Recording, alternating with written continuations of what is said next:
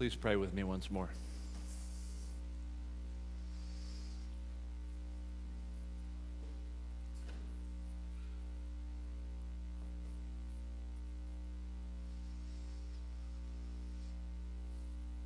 Oh Lord God, how we need you to come and to make this hour profitable and helpful and edifying and needful for us. So please come in these moments now. Lord, would you be kind to open up your word to us, to seal it and to apply it to our hearts. And we're not asking just because we're so needy, because we so badly need your word. But we do pray that as it is applied to our lives, as we seek more and more to be conformed and shaped and fashioned after your word, that it would all be under the praise and glory of your Son, the Lord Jesus. We're asking you for his glory. And it's in his name we pray. Amen. In our culture today, especially this month, last week or so, it's not uncommon to uh, hear references in popular culture, uh, even among people who do not profess to be Christians or to even believe in God, to make references to Jesus of Nazareth. Uh, Jesus, of course, was an historical figure. That's not really seriously contested uh, by uh, just about anybody. Uh, most everyone acknowledges that he indeed existed, and of course, it's only in the Christian church that he's acknowledged to be the Son of God. But nonetheless, in our culture today, maybe especially in the Western world, uh, where Christianity has been more um, influential, it's not uncommon to hear references in popular culture, even uh, to Jesus. And especially this time of the year, I sort of like to lean in every time maybe you're watching a show or something like that, or, or, or whatever, and Jesus might be mentioned. And if you're like me, your ears kind of perk up. Okay, what are what are these people uh, uh, referencing Jesus here, who maybe are Christians or not? What are they going to say about him? How is he going to be uh, represented? And uh, often, again, even among those who don't profess to be followers of Christ, when he's referenced in popular culture or in the news or in the media, there's certain things that are frequently or oftenly said about him, cited about him. There's certain things that frequently come up. He's often acknowledged to be a sort of uh, kind and meek, sometimes sentimental type figure, especially this time of the year. Maybe um, a popular and wise sort of teacher and preacher who had a lot of uh, good things to say. If Jesus' teachings are referenced, uh, normally the focus is going to be on Jesus' love and on his goodwill toward men, maybe beneficial things he said about society and living in harmony in society. Uh, the scenes of Jesus that we might see in popular culture um, are perhaps scenes of him as a baby in the manger, or scenes of him around the table with his disciples or with sinners, or maybe Jesus performing one of his many famous miracles or something like that. That's, that's often the read I get on Jesus when he's referenced in popular culture. Now, of course, uh, this is a very one sided view of Jesus, uh, but, but these are true things about him, and our culture has uh, heard of or seen or detected true things about Jesus. And naturally, those things I've just listed are things that people are naturally going to gravitate uh, to. Things about Jesus that our culture finds uh, commendable. But nonetheless, a very one sided view, because if you've been a Christian for some time, you know there's a lot more to Jesus than the simple things I've just mentioned. What is a little discouraging is that uh, if you put your ear to the wind or to the internet and listen to sermons from other churches, from popular preachers, sometimes the portrayal of Jesus, at least this is my experience, and my exposure is somewhat limited, uh, but sometimes the portrayal of Jesus is not much different uh, than what you might hear of him on a TV program or a news program or even in a popular song or something like that. Uh, the Jesus that is preached today, of course, is the Jesus who is meek and mild. Uh, he's ever ready to be your friend. He is there to meet your uh, sense of felt needs and your need for uh, security and affirmation. He will never leave you, though you may walk away from Him again and again. No matter what you do, uh, Jesus will always smother you with His affection. He's ever willing to be near to you. And again, uh, most of that is all true. Uh, but again, one sided. Um, lest we become a little self righteous, begin to look down at others, let me just ask you, my Christian brother or sister sitting here this morning, uh, what have your thoughts about Jesus been like lately? Uh, what are the last 10 things you have thought about Jesus Christ? I wonder, just let this question sort of rest on your heart and evaluate it. If the Church of Jesus Christ throughout the world built its doctrine of Christ based on your thoughts of, your prayers to, your worship of Jesus Christ, what would be the finished product? What would be our doctrine of Christ that we have for all the churches if it was based on your thoughts about uh, the Lord Jesus? My fear is that for a lot of us, it would be of a Jesus who is very human and very much like us, and one who is ultimately moved and motivated by our felt needs. So we love to think of Jesus as a man, as a friend, as a helper, as a comforter, as a great promise keeper, as a shepherd, or as a savior. And listen to me, I don't want to see any of that go away. I want a complete Jesus who is a full 16 ounces to the pound.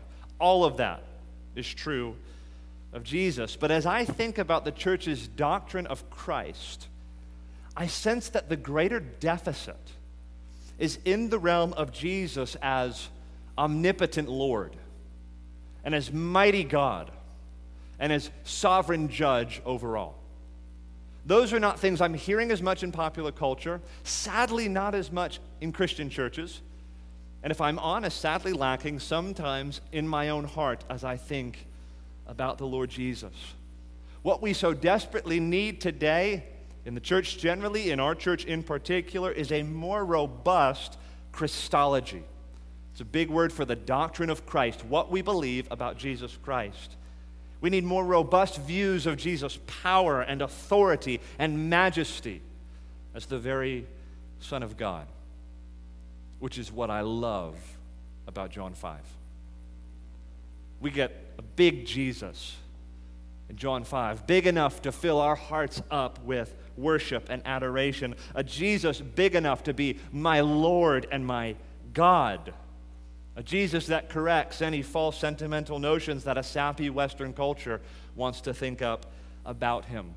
Writ large over our text this morning in John 5 are these words Jesus is God. And as God, he has the authority to do what only God can do. That theme, the divinity of the Lord Jesus, with some of its most penetrating and relevant implications is what I'd like to open up for us this morning from our text in John chapter 5. We'll be looking at verses 1 through 29, uh, really 16 through 29, uh, but, but those verses together. Three main headings I have to open up the passage this morning. Okay, here they are. First of all, Jesus, as God, works to uphold the universe by his sovereign power. Jesus, as God, works to uphold the universe by his sovereign power. Secondly, Jesus, as God, has authority to give life. And thirdly, Jesus, as God, has authority to judge. So, first of all, please consider with me Jesus, as God, works to uphold the universe by his sovereign power. Now, we read this text a moment ago. I'm not going to read it again in its entirety. Uh, but you'll notice the first 15 verses or so record this third sign of the Lord Jesus. He heals this man who was paralyzed for 38 years. We don't know if he was born that way. I mean, 38 years was a long time to live in those days, so maybe that was his whole life. Or maybe he somehow became paralyzed in some sort of accident. But uh, for nearly four decades, he's paralyzed, and Jesus, with a word, heals him. Because listen, the, the commands of Jesus, the voice of Jesus, the word of Jesus, always creates what it commands. And so if Jesus says, get up and walk, it's as good as done.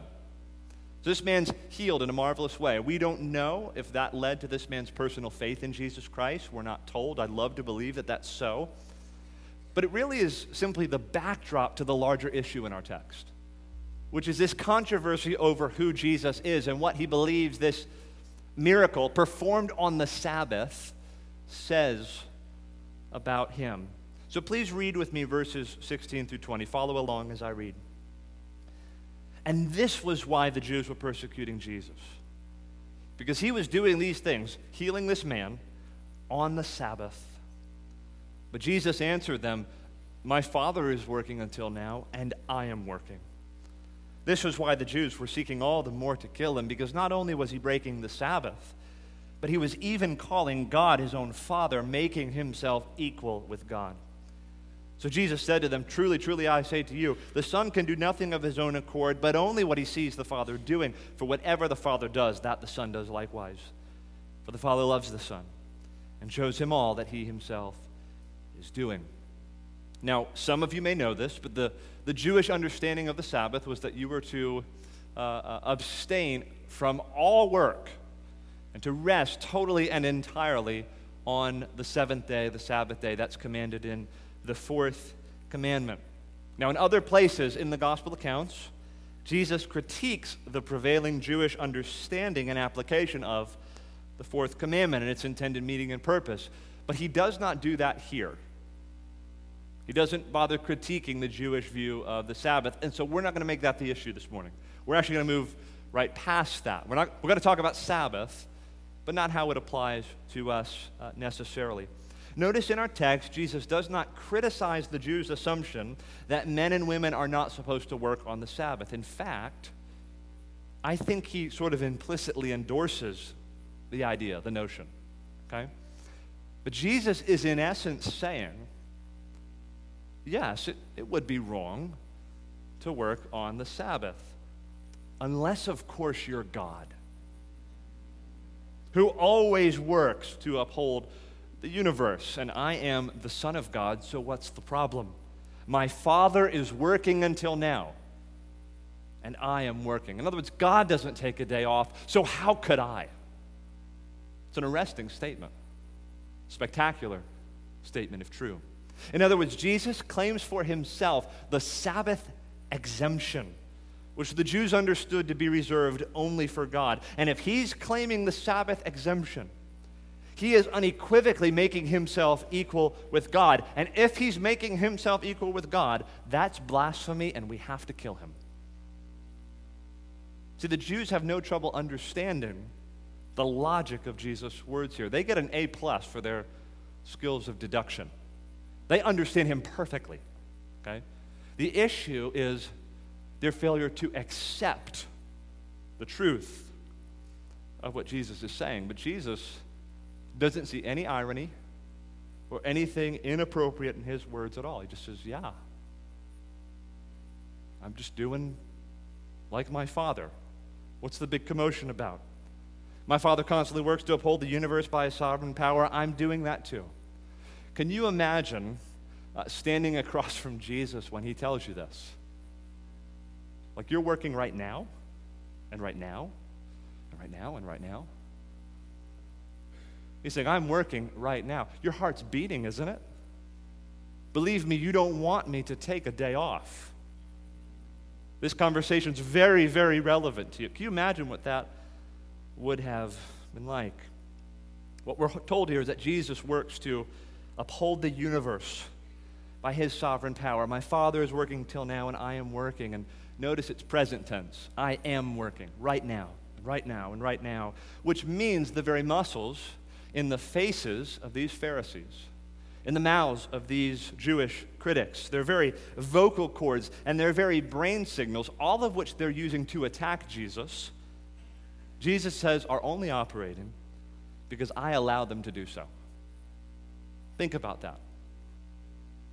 Every time you use your tongue to spread gossip, the only reason those words can even get out is because Jesus has given you the ability to speak and to make words.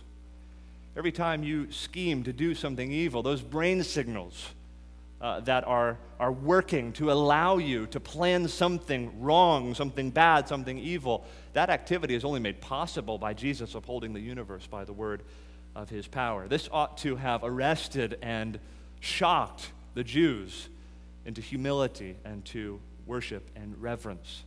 Jesus, of course, says later on in John 10, No one takes my life from me, but I lay it down of my own accord. I have power to lay it down and I have power to raise it up again. You think you're crucifying me? You think that I go blindly or unwillingly to the cross? That's all a part of my plan. You don't think I could call down a legion of angels to execute judgment on you and to bring me down from this cross? Of course I can. I'm working at all times to uphold the universe by my sovereign power. That's what Jesus is in effect saying. Jesus, as God, works to uphold the universe by his sovereign power. But listen, this isn't anything new. So, so don't think Jesus is saying, okay, my Father has been working until now. So, all that stuff in the Old Testament, all that activity, that was all the Father, and now it's my turn, the Son. Now I'm working. That would be to completely misunderstand the words of Jesus. You see God doing things in the Old Testament by his sovereign power to keep the universe in motion. That is the work of Christ. I was going to go to a lot of passages, try to bear out this point. I'm just going to turn to one, okay? It's in Isaiah chapter 40. You're welcome to turn there or to listen to me as I read. Isaiah 40 is unequivocally a passage about the Messiah, about Jesus who is to come. It's actually Isaiah 40 and verse 3 that John the Baptist quotes talking about Jesus in John 1. They say, John, who are you? He says, I'm the voice of one crying in the wilderness, prepare the way of the Lord. What's John the Baptist doing? He's preparing the way for Jesus Christ. And he says, Make straight in the desert a highway for our God. Huge statement. This one who's coming, whose sandal strap I'm not even worthy to untie, he is God, and I'm preparing the way for him. That's verse 3 of Isaiah 40. And verse 5 says, And the glory of the Lord shall be revealed. All flesh shall see it together, for the mouth of the Lord has spoken it. So we know this is a passage about the Messiah, the coming Christ, who Jesus claims to be. Now, look what it says about him, beginning in verse 12. Who has measured the waters in the hollow of his hand? And marked off the heavens with a span, enclosed the dust of the earth in a measure, and weighed the mountains in scales and the hills in a balance. Who's done all these things? Presumably the Lord, the anointed one, the Messiah. Verse 15 Behold, the nations are like a drop in the bucket and are accounted as the dust on the scales. Behold, he, he takes up the coastlands like fine dust. Look down at verse 22. It is he who sits above the circle of the earth, and its inhabitants are like grasshoppers, who stretches out the heavens like a curtain and spreads them like a tent to dwell in, who brings princes to nothing. You see a, a world leader supplanted, that's the work of the sovereign Christ. And in this case, it's the pre incarnate Christ, back in Isaiah 40. He brings princes to nothing, verse 23, makes the rulers of the earth as emptiness. Scarcely are they planted, scarcely sown, scarcely has their stem taken root in the earth when he blows on them and they wither. And the tempest carries them off like stubble. To whom then will you compare me that I should be like him, says the Holy One, the Anointed One, the Christ? Verse 26 Lift up your eyes on high and see who created these he who brings out their host by number, calling them all by name, by the greatness of his might, because he is strong in power, not one is missing. My friend, listen to me. The Lord God of the Old Testament is the Christ of the Gospels. The Lord God of Isaiah 40, who spreads out the earth who supplants rulers, who gives strength to men and women. The Lord God of the Old Testament is the Christ of the Gospels. The one we see working in the Old Testament is the pre incarnate Christ, the Son of the living God. And if you've been tracking with this series, that should come as no surprise. Were the first verses we considered together? In the beginning was the Word. The Word was with God. The Word was God. He was in the beginning with God. All things were made through him. And not anything that was made was made by anybody else, but the Christ, the Word, the Son of God, who was God. Hebrews 1, verse 3 says, He is the radiance of the glory of God, the exact imprint of His nature, and He upholds the universe by the word of His power. And so Jesus says in John 5, verse 17, our text this morning, My Father is working until now. And I am working. And I have been working. And I will keep working. Where is the irony. I don't understand. Where's, where's the blasphemy? Where's the sacrilege? Of course, it would be blasphemy if he were a mere man. It would be the highest form of irreverence if he were a mere man. But if he's God, it's only right that he work on the Sabbath. And Jesus would not be guilty of blasphemy, but those who are trying to kill him and denying him Godship. My friend, do you recognize that Jesus, as God, works always to uphold the universe by his sovereign power? Do you recognize that you take your next breath at the command of Christ? Do you realize that if he ceased working for a second, we'd all be dead? That if these Jews got their wish, their hearts would stop beating. In 1957, Ayn Rand published a novel called Atlas Shrugged.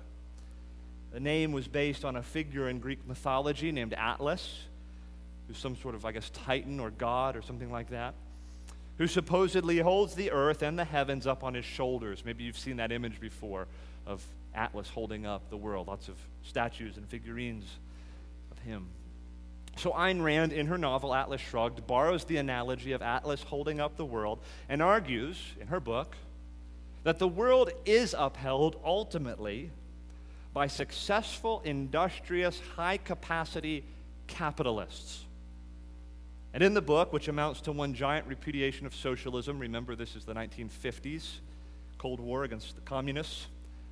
In the book, one of Rand's protagonists makes the suggestion that if people are going to continue to take advantage of the great capitalists of the world, then they as a group should withdraw from the world and simply let it collapse. In other words, Atlas should shrug. Those mighty industrialists who hold up the world, just shrug, let it go, and society will collapse into utter anarchy. It's a very intriguing book, very long book. If the great capitalists of the world go on strike tomorrow, I guarantee you the world won't fall apart. It would be bad for business. Maybe the stock market would crash or something like that. But the world would keep spinning. Okay? We'd all keep breathing. But if Jesus shrugged, if he went on strike, if he should stop working for a moment, it's over for us. Because he upholds the universe by his sovereign power. And thus, by simply healing a man on the Sabbath, Jesus establishes that he is equal with God because, as God, he is working and upholds the universe by the word of his power. So that's the first thing that's revealed about Christ in this text. Jesus, as God, works to uphold the universe by his sovereign power. Now, secondly, Jesus, as God, has authority to give life. Jesus, as God, has authority to give life. Please look with me, uh, beginning in verse 19. So Jesus said to them, Truly, truly, I say to you, the Son can do nothing of his own accord, but only what he sees the Father doing. Whatever the Father does, that the Son does likewise. For the Father loves the Son and shows him all that he is doing. Greater works than these will he show him, so that you may marvel. For as the Father raises the dead and gives them life, so also the Son gives life to whom he will. Now look at verse 24. Truly, truly, I say to you, whoever hears my word and believes him who sent me has eternal life. He does not come into judgment, but he has passed from death to life. Verse 26 For as the Father has life in himself, so he has granted the Son also to have life in himself. Jesus is essentially saying in these verses that he, as the Son, can do whatever the Father does. Jesus says, if he can do it, I can do it. Whatever the Father does, that the Son does likewise. Whoever has seen me has seen the Father, Jesus says. He's saying, get your Trinitarian theology right. I am God, and whatever the Father can do, I, as the Son, can do. If you've seen me, the exact imprint of his nature, you have seen the Father. And so we should not think, like so many in our day, that the Father is sort of like in charge of big picture things. And Jesus is like the HR department, or he's in charge of kind of the day to day details, or something like that. It's not like the Father is the one who is all transcendent and powerful and mighty and omnipotent and maybe a little bit scary and, and distant. And the Son is the one who is immanent and meek and mild and like a shepherd and our, our buddy, boy, friend kind of person. If you want to know what the Father is like, and who doesn't, look at the Son. If you want to know what the Father is like, look at the Son. I told you I'm going to say that a thousand times before this series is done. What is God like? How can I know him? Look at Jesus Christ in the pages of this gospel.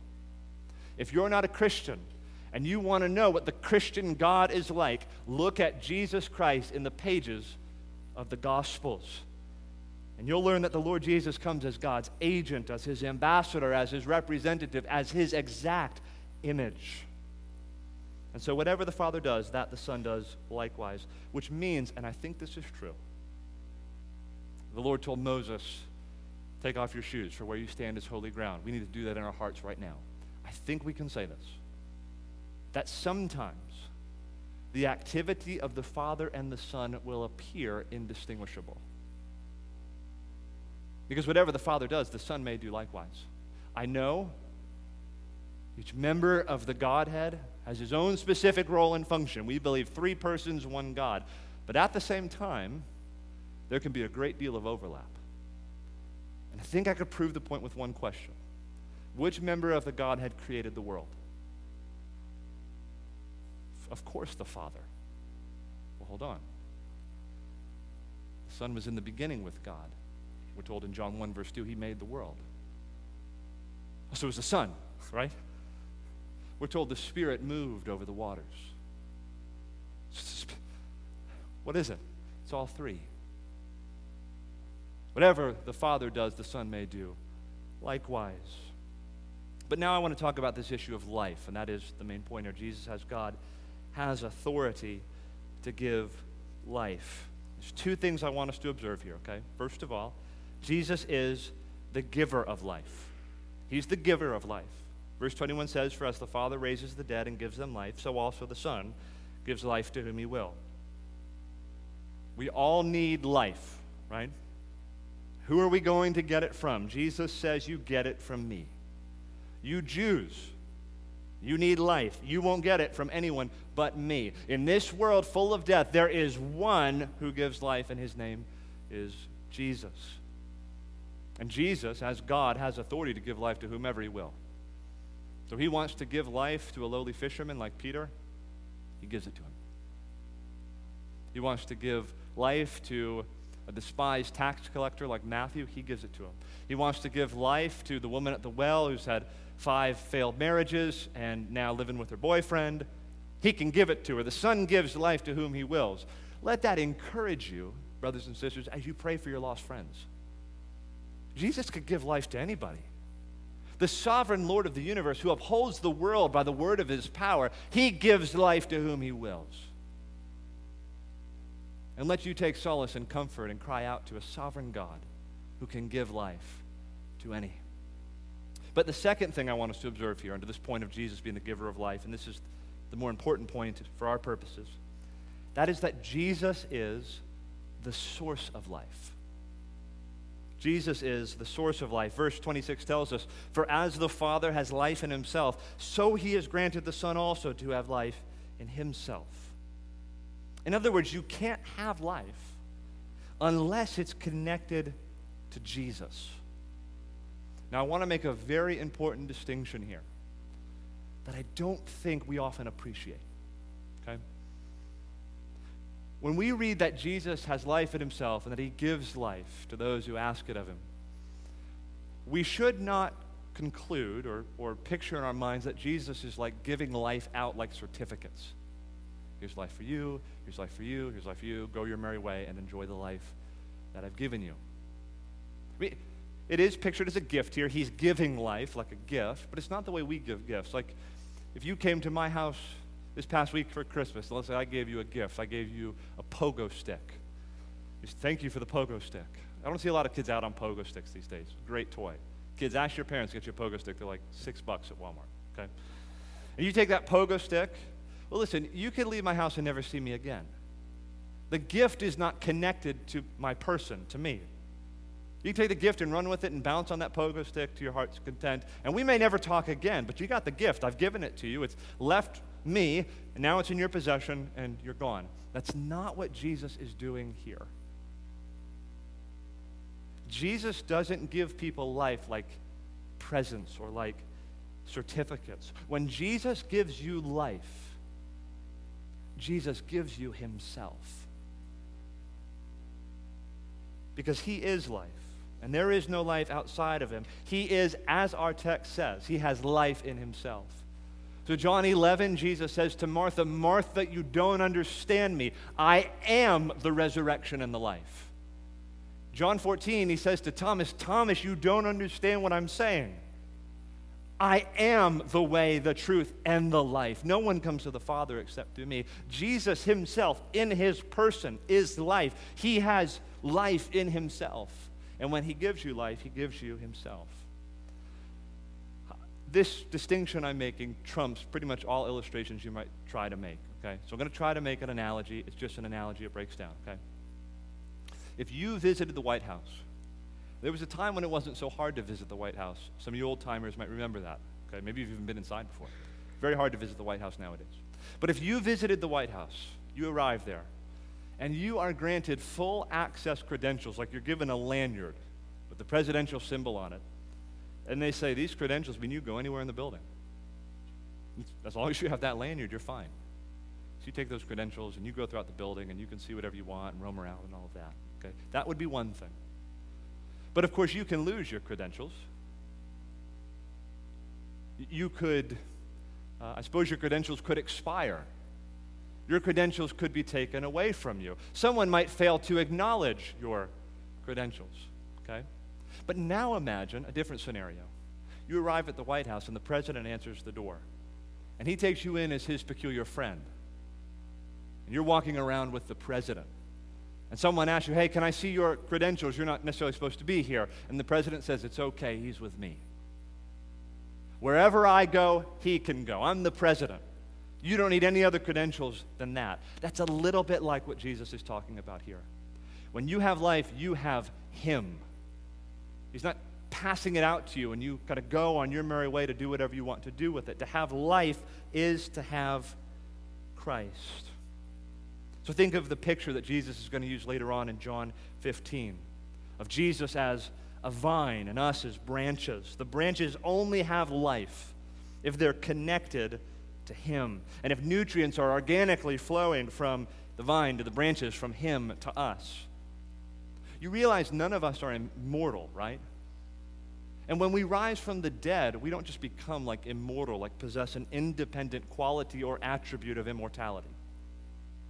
If we were severed from Christ for a second in eternity, life would be gone. We only have life insofar as we are connected to Christ. Now you say, okay, see the distinction. But who cares? My friend, this has huge implications for the Christian life. If you want to live in resurrection life now, you have to press in to Christ life is only found in connection with Him. If I'm going to grow, if I'm going to bear fruit, I have to be united to Christ. Not simply objectively, like I got saved, but experientially, I have to walk with Him. I have to abide in Him. I have to draw my energy, my strength, my nutrients from the vine, from the life. There is no life outside of Christ. The men are going to be considering in a couple of months that famous book by John Owen, The Mortification of Sin how do you think you're going to have the strength to mortify your sin? To kill sin, to give a death blow to sin. You have to be connected and to draw your strength from the one who is life. You must be attached to Christ who has life in himself. And so, this understanding of life means that becoming a Christian is so much more than signing a card or praying a prayer or making a decision and then going on your merry way.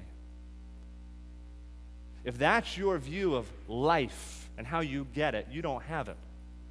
You only have life insofar as you are connected to Christ, which is eternity long for the believer. Jesus, as God, has authority to give life, indeed, is the source of life. Third and final point. We've observed that Jesus, as God, works to uphold the universe by his sovereign power. Jesus, as God, has authority to give life. Now, thirdly and finally, Jesus, as God, has authority to judge. Jesus, as God, has authority to judge. Look with me, please, beginning in verse 22.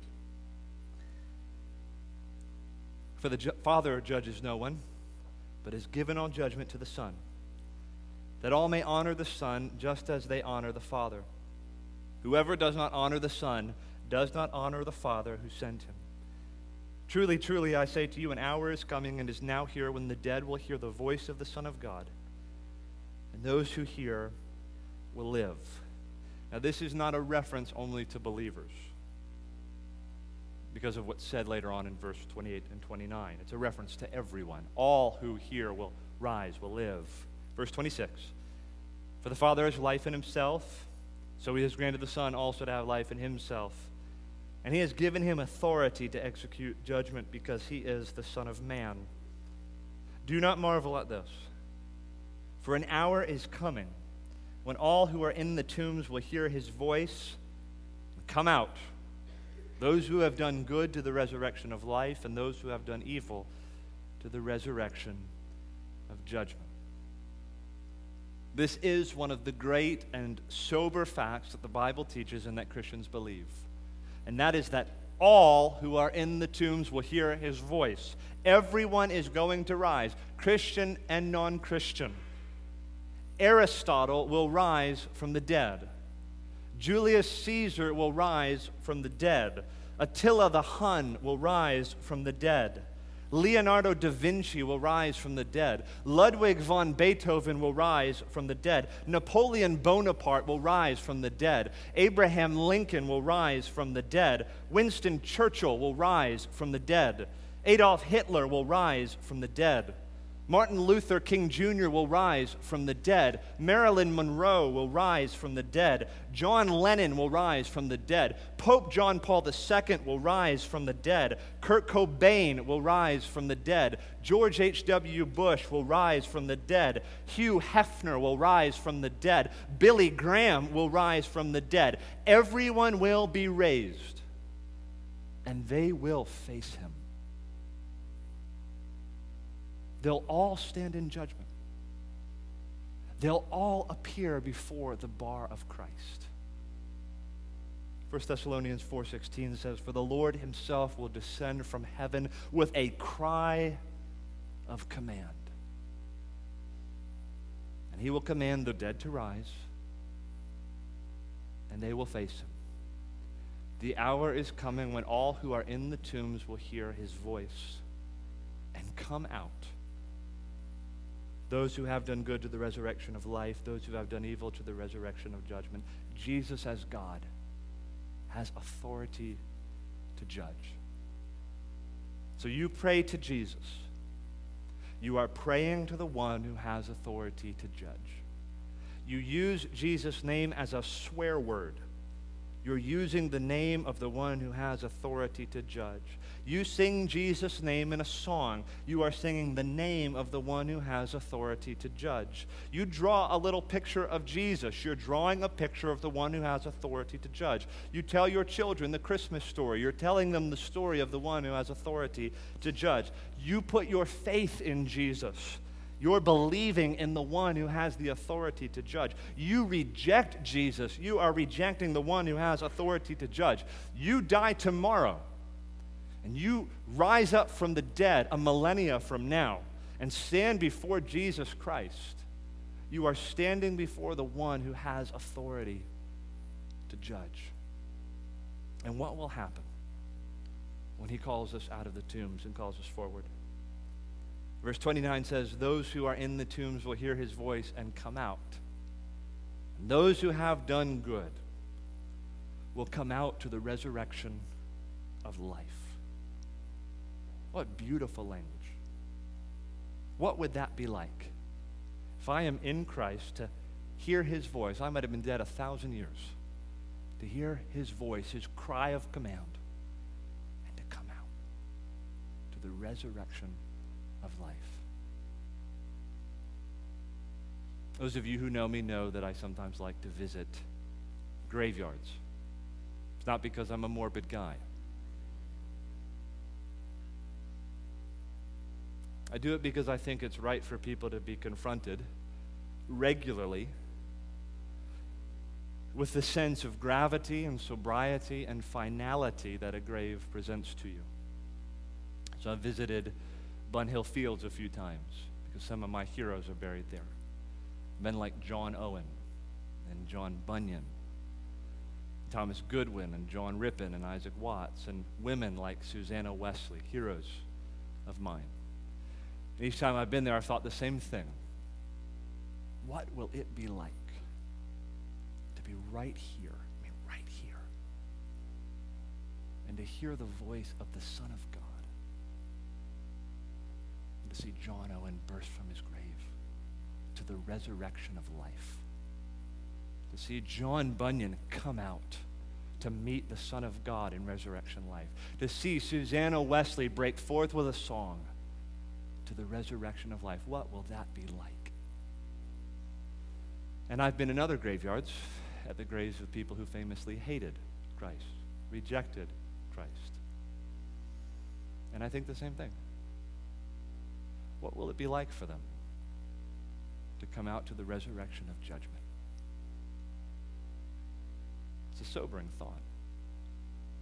We're all going to rise. We're all going to meet him. What will that day be like for you? To come out, to meet your Lord, your Creator, your God, and your Judge. We're all going to face him. You, I, we're going to face him because Jesus, as God, has authority to judge. Now, one more thing I'd like to say before we close about this text, and it's a statement found in verse 29. It says, Will come out those who have done good for the resurrection of life, and those who have done evil to the resurrection of judgment. Okay, now if you've not been paying attention to me for this sermon, I need you to lock in for the next three minutes, okay? Because what I'm going to say is very important and can be terribly misunderstood. And if it's misunderstood, well, the ramifications can be deadly for your soul, okay? So lock in here for these few minutes.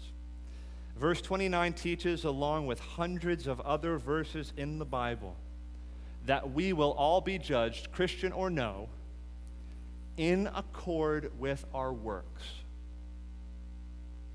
I'm choosing my language very carefully. We will all be judged in accord with our works not on the basis of our works. Look, I'm not just splitting hairs. This is a huge distinction we need to make. Our works do come into play on the last day. The Bible teaches that there is holiness without which no man will see the Lord. When you stand before Christ, Christian or no, he will consult your record. And what will he find there? will he find that you were one who has done good or one who has done evil. He will not be looking, my friend, for total sinlessness. Praise God.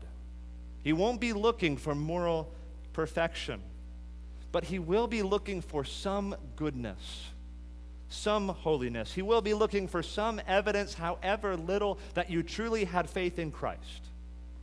That sort of faith that Paul tells us in Galatians 5 6 works through love.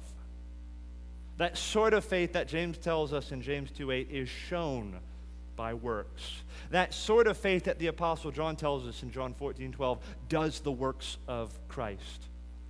My friend, what I'm saying is not a contradiction of the great Reformation doctrine of salvation by grace alone through faith alone. It's perfectly consistent with it. Martin Luther himself said, Faith is a living, restless thing it cannot be inoperative. We are not saved by works on the basis of works. But if there be not works, then something is amiss with faith. He's saying part of the very nature of faith is to produce good works. If there are no good works, you don't have the faith.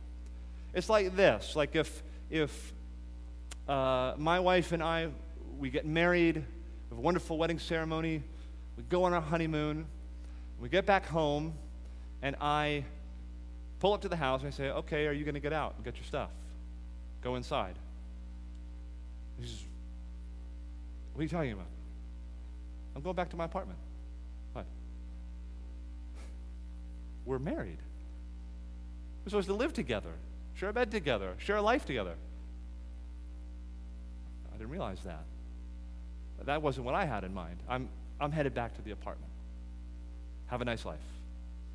What's the problem there? That's not a marriage. We may have said we got married, but we're not living out our marriage. The nature of the thing is compromised because I'm not following through with what a marriage looks like.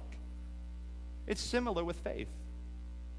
Faith that does not produce works is not faith. Look, you're saved on the basis of your faith.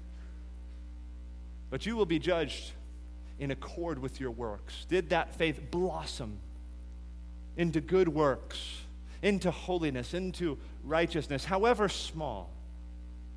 So your works are not the root of your salvation, but they are the fruit. And Jesus will say, however, however little is in there, was a sign that this was true faith. Did he or she do good? Good works that accord with faith. On the other hand, if you spend your life unto your dying day doing evil, you will face Christ, your judge, and he will deal with you according to your works, and you will be condemned. Now that's heavy, and that's a lot to take in. But how kind of Christ to warn you. And not just to warn you, but to stand here with arms spread wide and to say, I am the resurrection and the life. Whoever believes in me, though he die, yet shall he live. And I urge you, my friend, to go to the Lord Jesus who has life in himself. Believe on him in repentance and faith and attach yourself to him as the source of life and never let go. For he says he will never let you go. In the 1990s, every child, 168th Terrace, would come out around 3 o'clock and play freeze tag together. And we'd run around for hours and hours and hours and play freeze tag together. And the way the game works is whoever's it, if they touch you, you're frozen. Can't move. Unless someone on your team comes and touches you, then you can run around again. But you're only safe if you get to home base, which was a lamppost outside my house. And you had to put your hand on that base. And even there was a rule you you could put your hand on the base and then lock arms with someone else, and then they could reach out because they're touching you and you're connected to the source of base and you're safe. No one can touch you and rule you out of the game. You're not vulnerable running around the neighborhood, hiding somewhere. You're on base and no one can touch you. It's just an analogy. But our faith is like that. We must attach ourselves to Christ, who is the source of life. We have to have a hand on Him. There is no life apart from Him. Otherwise, you're just running around vulnerable for anybody to take you and to poach you. But if your hand is on Him, if you have the one who Himself said, I am the way, the truth, and the life, you're safe forever. Because His promise is eternal life. May God help us.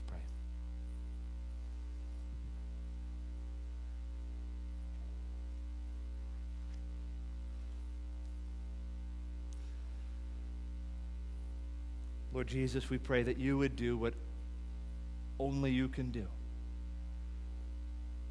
What only you can do as the Son of God and the Son of Man. All authority has been given to you to give life, for you have life in yourself. So please, give life to all of us here. Fill us with resurrection life, with eternal life that you promise in your gospel. Cause each one to be attached to Jesus Christ, the Savior, who is very God of very God, and who can do for them what no one else can. Don't allow our fickle hearts to look for life and satisfaction and delight and joy in anything else but in Jesus Christ, the Son of God come even in these moments. And give life, we pray. For it's in your Son's name.